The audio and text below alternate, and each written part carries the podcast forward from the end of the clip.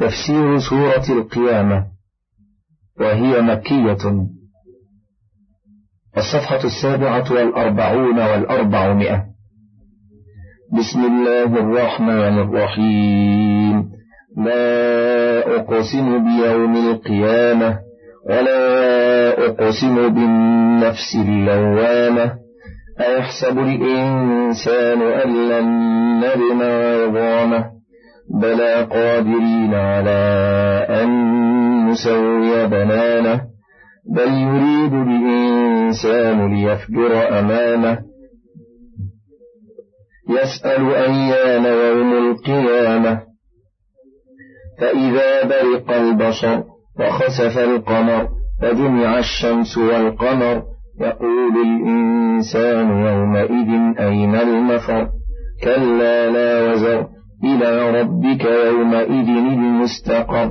ينبأ الإنسان يومئذ بما قدم وأخر. بل الإنسان على نفسه بصيرة. ولو ألقى معاذيره. قد تقدم غير مرة أن المقسم عليه إذا كان منتفيا جاز الإتيان بلا قبل القسم لتأكيد النفي. والمقسم عليه هنا هو إثبات المعاد والرد على ما يزعمه الجهلة من العباد من عدم بعث الأجساد. ولهذا قال تعالى لا أقسم بيوم القيامة ولا أقسم بالنفس اللوامة قال الحسن أقسم بيوم القيامة ولم يقسم بالنفس اللوامة وقال قتادة بل أقسم بهما جميعا. هكذا حكاه ابن أبي حاتم وقد حكى ابن جرير عن الحسن والأعرج أنهما قرأا لا أقسم بيوم القيامة وهذا يوجه قول الحسن لأنه أثبت القسم بيوم القيامة ونفى القسم بالنفس اللوامة. والصحيح أنه أقسم بهما جميعا معا. كما قاله قتادة رحمه الله وهو المروي عن ابن عباس وسعيد بن جبير واختاره ابن جرير فأما يوم القيامة فمعروف وأما النفس اللوامة فقال فقال قرة بن خالد عن الحسن البصري في هذه الآية إن المؤمن والله ما نراه إلا يلوم نفسه ما أردت بكلمتي ما أردت بأكلتي ما أردت بحديث نفسي. وإن الفاجر يمضي قدما قدما. ما يعاتب نفسه. وقال جويبر بلغنا عن الحسن أنه قال في قوله ولا أقسم بالنفس اللوامة قال ليس أحد من أهل السماوات والأراضين إلا يلوم نفسه يوم القيامة وقال ابن أبي حاتم حدثنا أبي حدثنا عبد الله بن صالح بن مسلم عن إسرائيل عن سماك أنه سأل عكرمة عن قوله ولا أقسم بالنفس اللوامة. قال يلوم على الخير والشر. لو فعلت كذا وكذا. ورواه ابن جرير عن أبي كريب عن وكيع عن إسرائيل به. وقال ابن جرير حدثنا محمد بن بشار حدثنا مؤمل حدثنا سفيان عن ابن جريج عن الحسن بن مسلم عن سعيد بن جبير في قوله ولا أقسم بالنفس اللوامة. قال تلوم على الخير والشر. ثم رواه من وجه آخر عن سعيد أنه سأل ابن عباس عن ذلك فقال هي النفس اللؤوم. وقال علي بن أبي نجيح عن مجاهد تندم على ما فات وتلوم عليه. وقال علي بن أبي طلحة عن ابن عباس اللوامة المذمومة. وقال قتادة اللوامة الفاجرة. قاله ابن جرير. وكل هذه الأقوال متقاربة المعنى والأشبه بظاهر التنزيل أنها التي تلوم صاحبها على الخير والشر وتندم على ما فات. وقوله تعالى أيحسب الإنسان أن لن نجمع عظامه؟ أي يوم القيامة. أظن أن لا نقدر على إعادة عظامه وجمعها من أماكنها المتفرقة بلى قادرين على أن نسوي بنانه. قال سعيد بن جبير والعوفي عن ابن عباس أن نجعله خفا أو حافرا. وكذا قال مجاهد وعكرمة والحسن وقتادة والضحاك وابن جرير. ووجهه ابن جرير بأنه تعالى لو شاء لجعل ذلك في الدنيا. والظاهر من الآية أن قوله تعالى قادرين حال من قوله تعالى نجمع.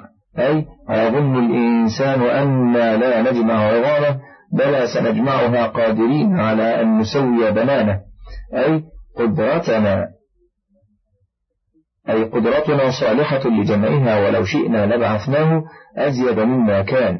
فنجعل بنانه وهي أطراف أصابعه مستوية. وهذا معنى قول ابن قتيبة والزجاج وقوله بل يريد الإنسان ليفجر أمامه. قال سعيد عن ابن عباس يعني يمضي قدما. وقال الأوفي عن ابن عباس يفجر أمامه يعني الأمل. يقول الإنسان أعمل ثم أتوب قبل يوم القيامة. ويقال هو الكفر بالحق بين يدي القيامة. وقال مجاهد ليفجر أمامه ليمضي أمامه راكبا رأسه. وقال الحسن لا يلفى ابن آدم إلا تنزع نفسه إلى معصية الله قدما قدما. إلا من عصمه الله تعالى. وروي عن أكرمة وسعيد بن جبير والضحاك والسدي وغير واحد من السلف. هو الذي يعجل الذنوب ويسوف التوبة. وقال علي بن أبي طلحة عن ابن عباس هو الكافر يكذب بيوم الحساب. وكذا قال ابن زيد وهذا هو الأظهر من المراد.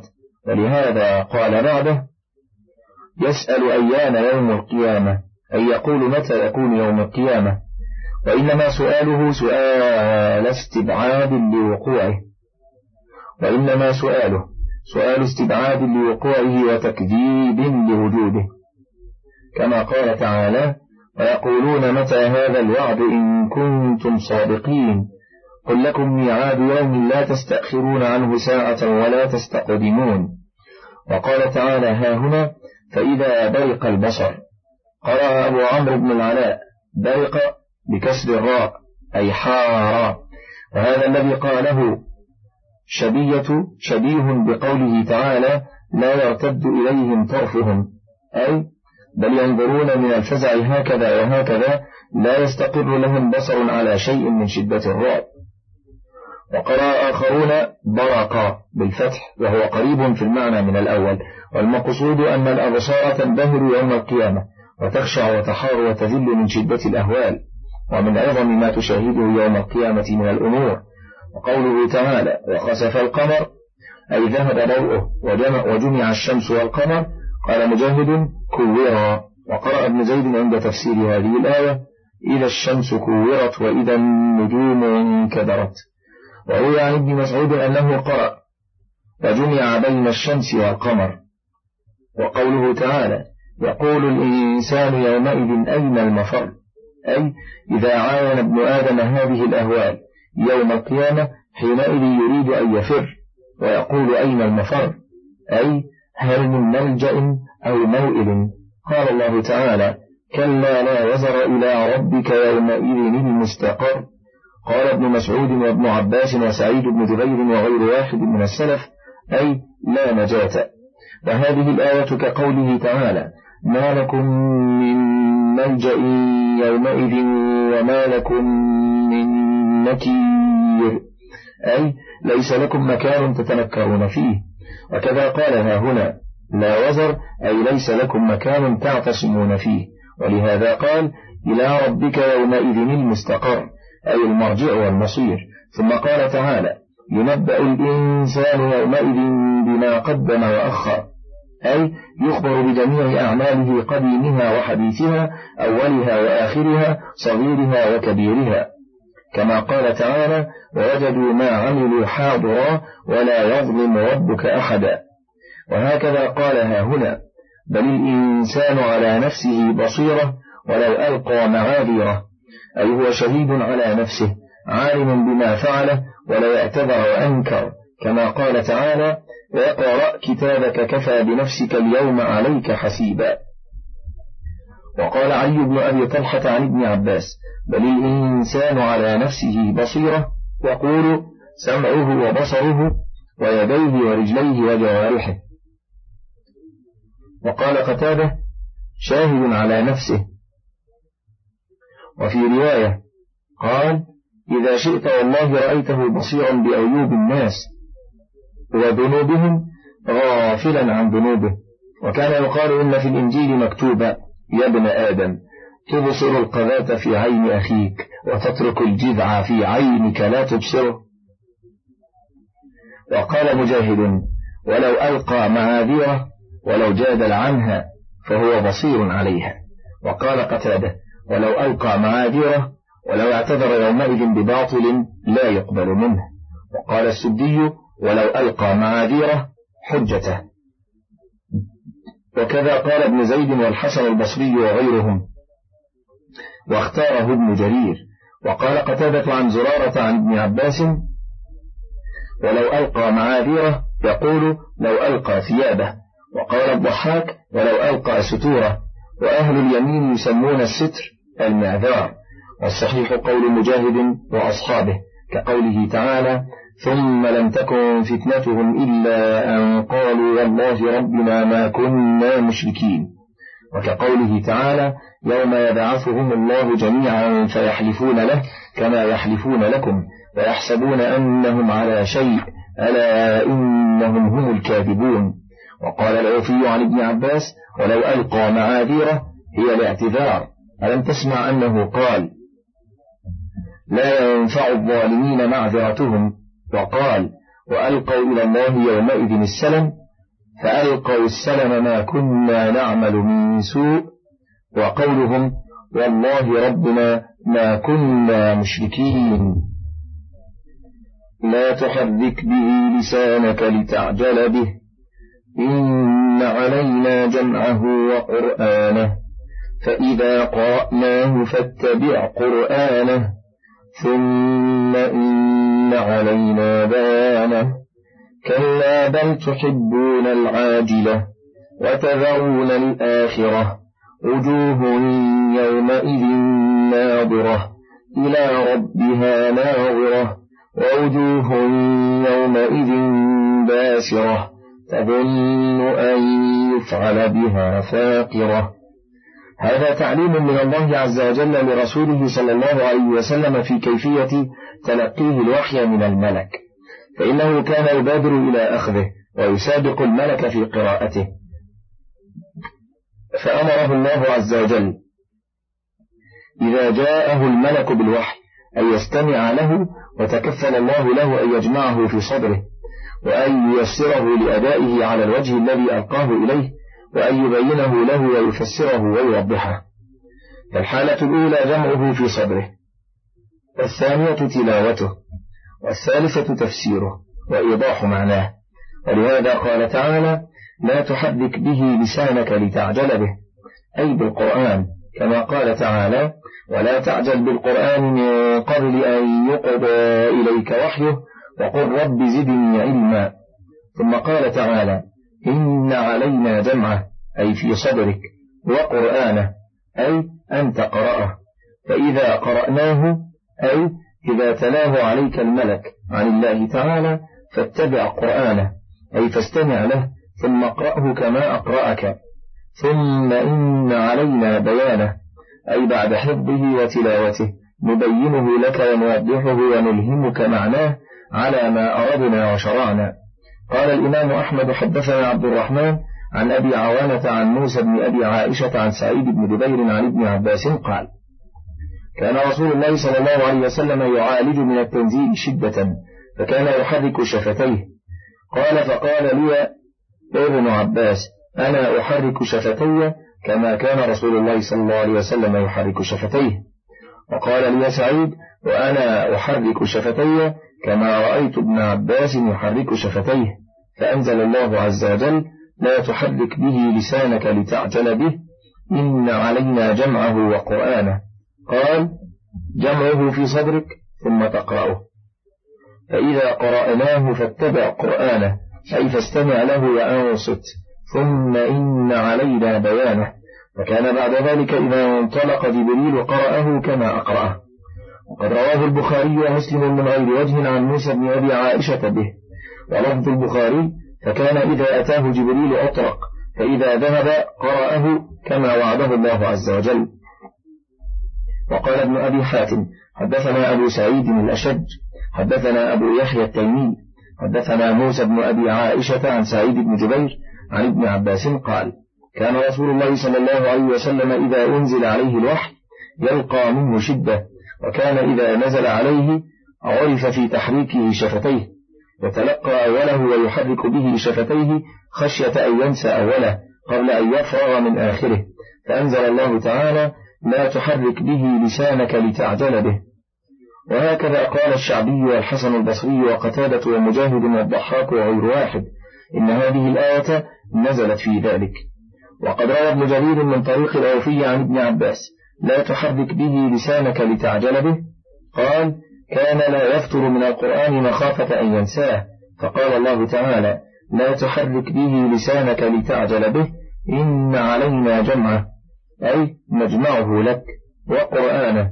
أي نقرئك فلا تنسى وقال ابن عباس وعطية العوفي ثم إن علينا بيانه. تبيين حلاله وحرامه.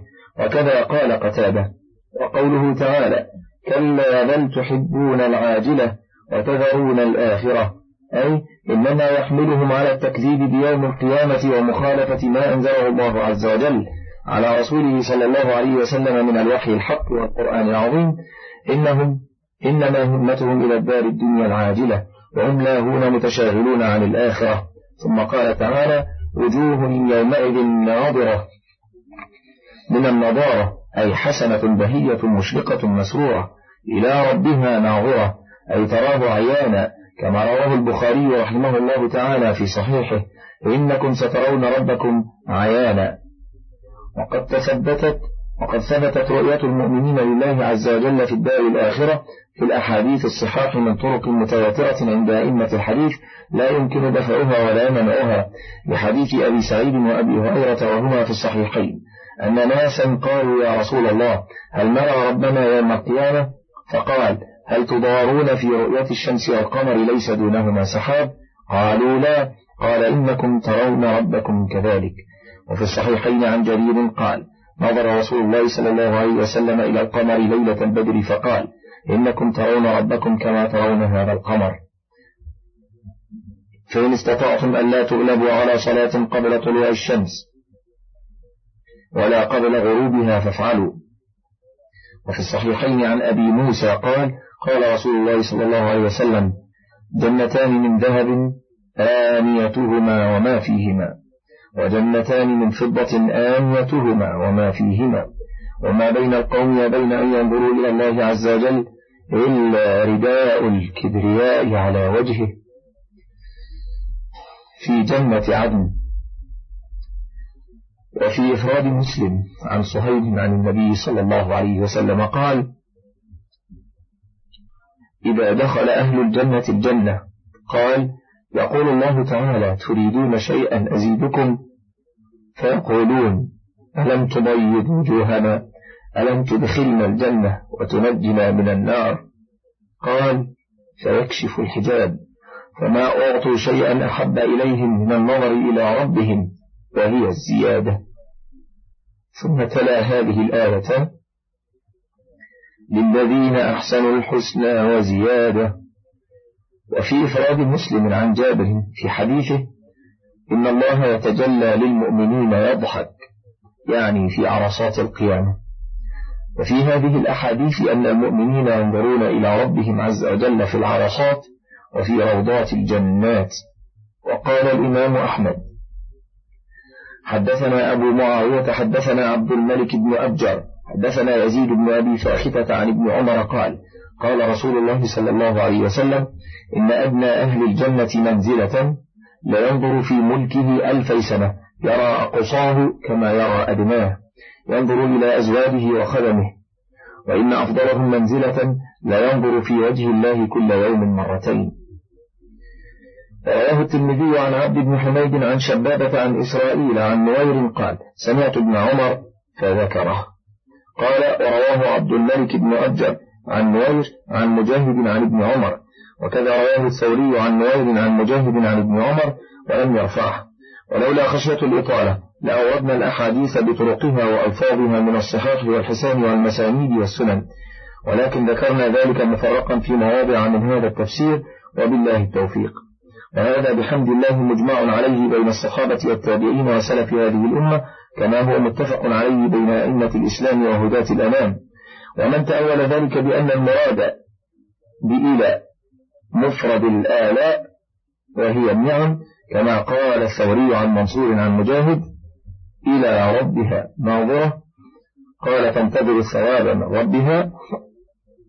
رواه ابن جرير من غير وجه عن مجاهد وكذا قال أبو صالح أيضا فقد أبعد هذا القائل النجعة وأبطل فيما ذهب إليه وأين هو من قوله تعالى كلا إنهم عن ربهم يومئذ لمحجوبون قال الشافعي رحمه الله ما حجب الكفار إلا وقد علم أن الأبرار يرونه عز وجل ثم قد تواترت الأخبار عن رسول الله صلى الله عليه وسلم بما دل عليه سياق الآية الكريمة وهي قوله تعالى إلى ربها ناظرة. قال ابن جرير حدثنا محمد بن إسماعيل البخاري حدثنا آدم حدثنا المبارك عن الحسن. وجوه يومئذ ناظرة. قال حسنة. إلى ربها ناظرة.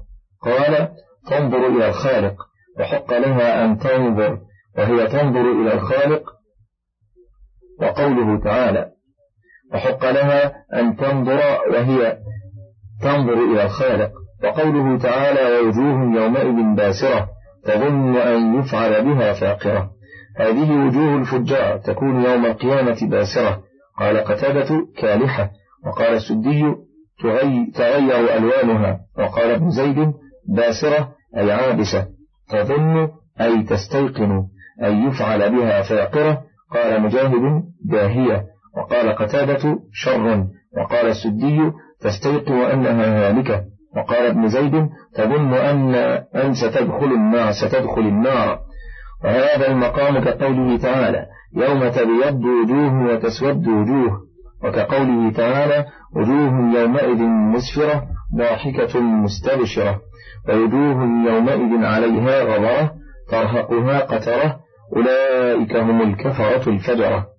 وكقوله تعالى وجوه يومئذ خاشعة عاملة ناصبة تصلى نارا حامية. إلى قوله وجوه يومئذ ناعمة لسعيها راضية في جنة عالية. في أشباه ذلك من الآيات والسياقات.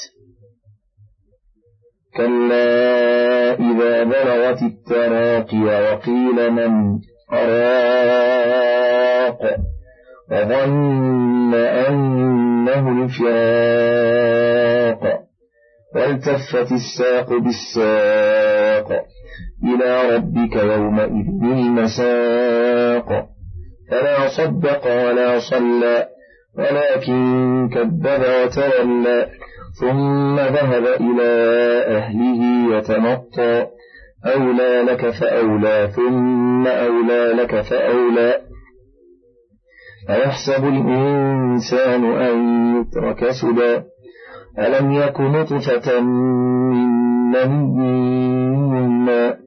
ألم يك نطفة من مني ألم يك نطفة من مني ثم كان علقة فخلق فسوى فجعل منه الزوجين الذكر والأنثى. أليس ذلك بقادر على أن يحيي الموتى؟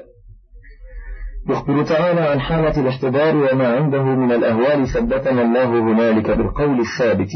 فقال تعالى كلا إذا بلغت التراقية إن جعلنا كلا رابعة فمعناها لست ابن آدم هناك تكذب بما أخبرت به. بل صار ذلك عندك عيانا. وإن جعلناها بمعنى حقا فظاهر أي حقا إذا بلغت التراقي أي انتزعت روحك من جسدك وبلغت تراقيك. التراقي جمع ترقوة وهي العظام التي بين ثغرة النحر والعاتق.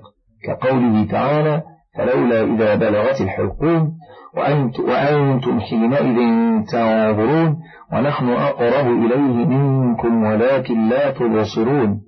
فلولا إن كنتم غير مدينين ترجعونها إن كنتم صادقين. وهكذا قالها هنا كلا إذا بلغت التراقي. ويذكر ها هنا حديث بشر بن حجاج الذي تقدم في سورة ياسين. والتراقي جمع ترقوة وهي قريبة من الحلقوم وقيل من؟ راق. قال أكرمة عن ابن عباس أي من راق يرقى. وكذا قال أبو قلابة. وقيل من راق أي من طبيب شاف. وكذا قال قتادة والضحاك بن زيد. قال ابن أبي حاتم حدثنا أبي حدثنا نصر بن علي. حدثنا روح بن المسيب أبو رجاء الكلبي. حدثنا عمرو بن مالك. عن أبي الجوزاء عن ابن عباس. وقيل من راق قيل من يرقى بروحه ملائكة الرحمة أم ملائكة العذاب. فعلى هذا يكون من كلام الملائكة. وبهذا الإسناد عن ابن عباس في قوله والتفت الساق بالساق. قال التفت عليه الدنيا والآخرة. وكذا قال علي بن أبي طلحة عن ابن عباس والتفت الساق بالساق. يقول آخر يوم من أيام الدنيا وأول يوم من أيام الآخرة. فتلتقي الشدة بالشدة إلا من رحمه الله. وقال أكرمة والتفت الساق بالساق الأمر العظيم بالأمر العظيم. وقال مجاهد بلاء ببلاء. وقال الحسن البصري في قوله تعالى والتفت الساق بالساق هما ساقاك إذا التفتا وفي رواية عنه ماتت رجلاه فلم تحملاه.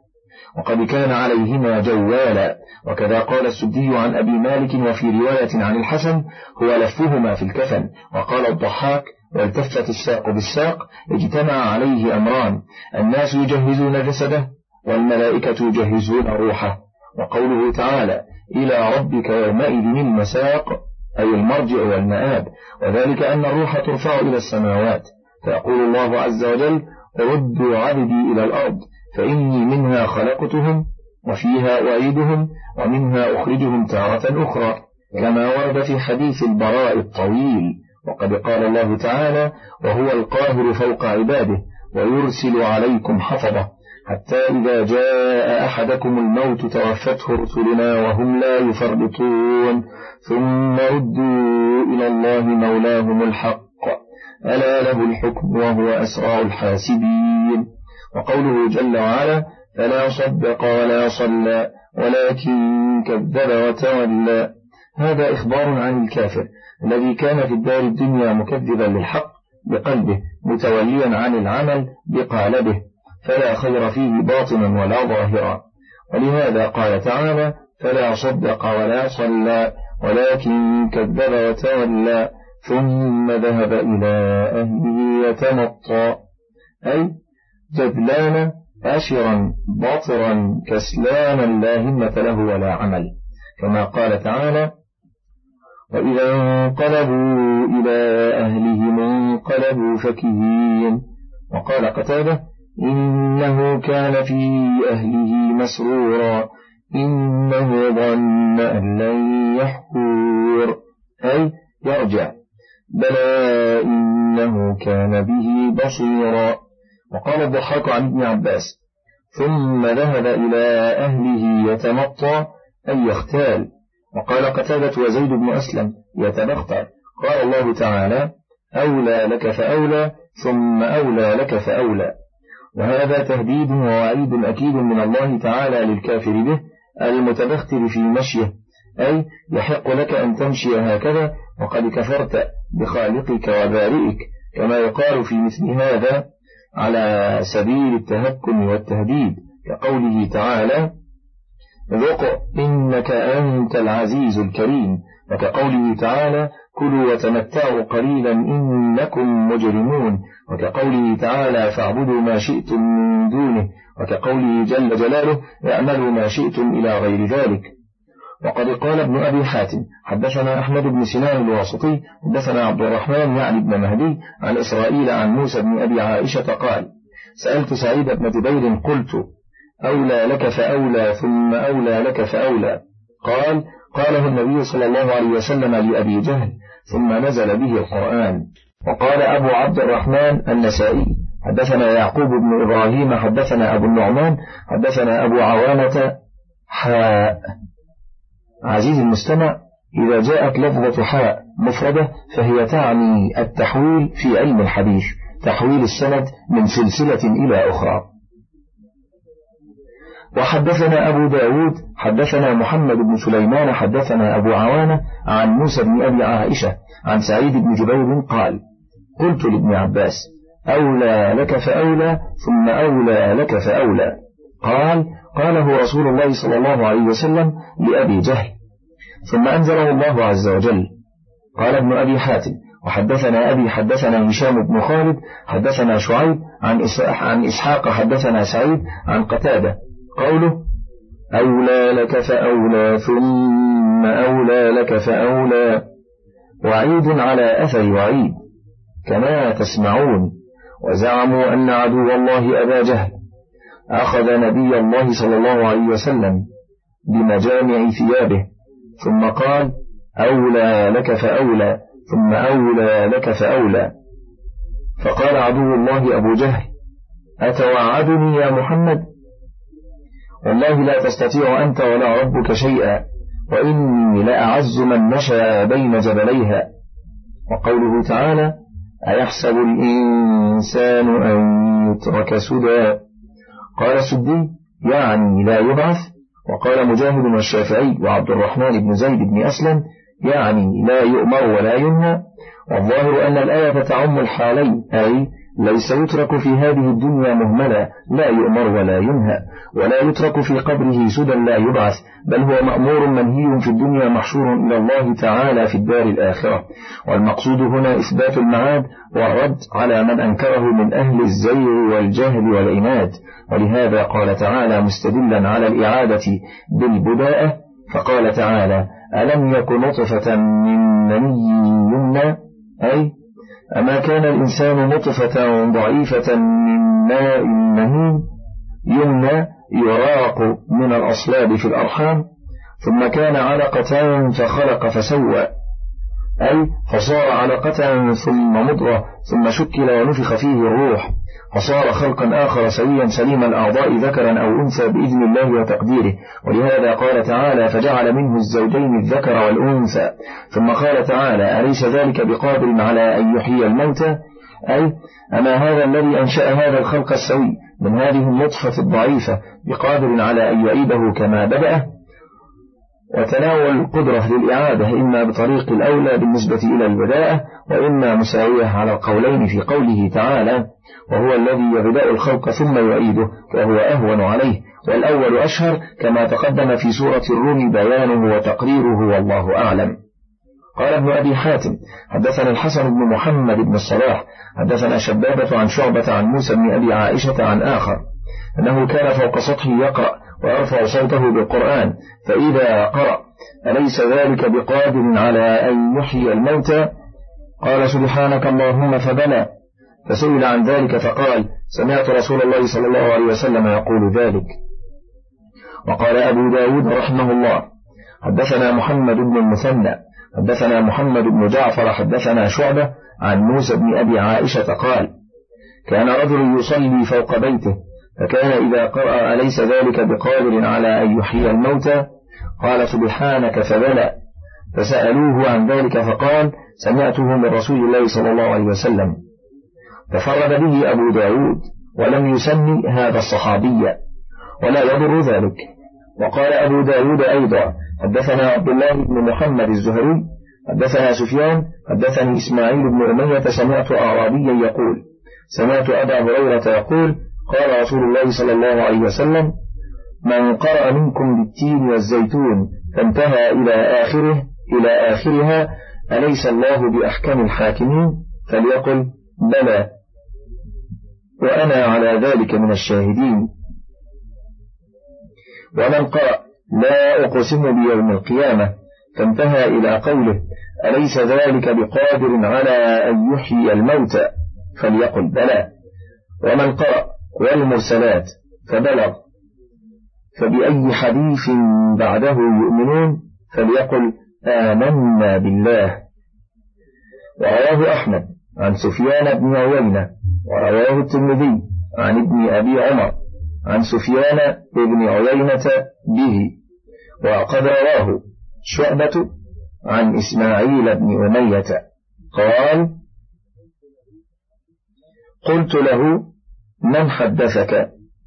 قال رجل صدق عن أبي هريرة. وقال ابن جرير حدثنا بشر حدثنا يزيد حدثنا سعيد عن قتادة. قوله تعالى أليس ذلك بقادر على